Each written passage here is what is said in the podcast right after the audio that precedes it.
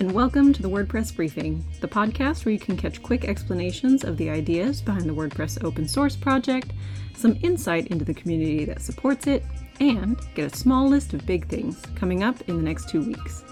I'm your host, Josepha Haden Chomphosy. Here we go.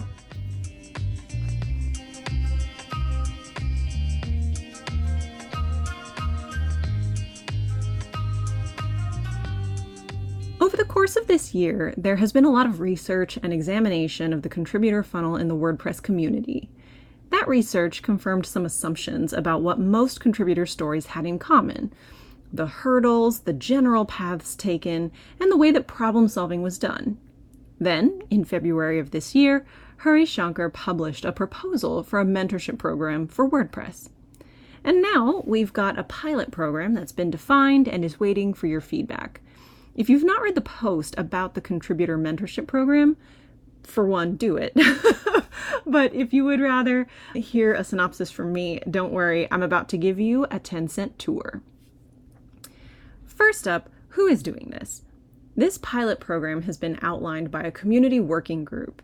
We often have working groups in WordPress, and they almost always have specific projects around events or programs or code updates. Since this working group is focused on a project wide program, there is project wide representation in it. All the names are at the bottom of the post, which you can find in our show notes, but it's got folks who contribute with code or contribute with time or contribute with design, folks who are self sponsored or corporately sponsored, uh, just a nice mix of people. The program as a whole, though, is being stewarded by Hari Shankar, a longtime supporter of and contributor to WordPress. So, next, what is this for? There are a few goals for the program, but the overarching goal is to increase the success of new contributors over time. We can all agree that if we were to have thousands of new contributors every day, but they couldn't find their way to impactful contributions or meaningful connections quickly, then we would have done them a disservice, and they probably won't continue to be part of the community without a bit more effort. The when and the where are essentially right now and right here. So that brings us finally to why. Why are we doing this mentorship program? Apart from to help people who want to contribute have an easier path to success, which frankly is enough of a reason anyway, the why is wrapped up in our overall philosophies in the project. If we believe that good ideas can come from anywhere, and that contributions of any size matter, and that open source is an idea that can change our generation, and that we are democratizing publishing, then bringing new people brings new ideas, and beginner contributions can grow over time.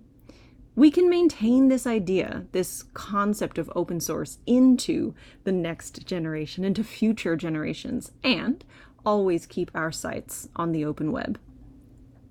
To learn more about this and other project-wide initiatives, swing by make.wordpress.org/project or check the links in today's show notes on wordpress.org slash news slash podcast.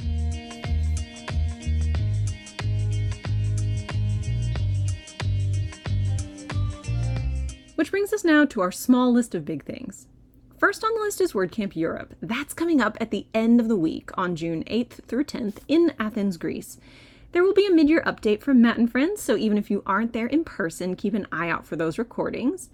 But for those who are there and you're curious about the mentorship program or anything else to do with WordPress and contributing to the project, you can come find me or Angela Jin. Hari will also be there, Chloe will be there, Hector will be there, lots of people, and we want to hear your thoughts and answer your questions.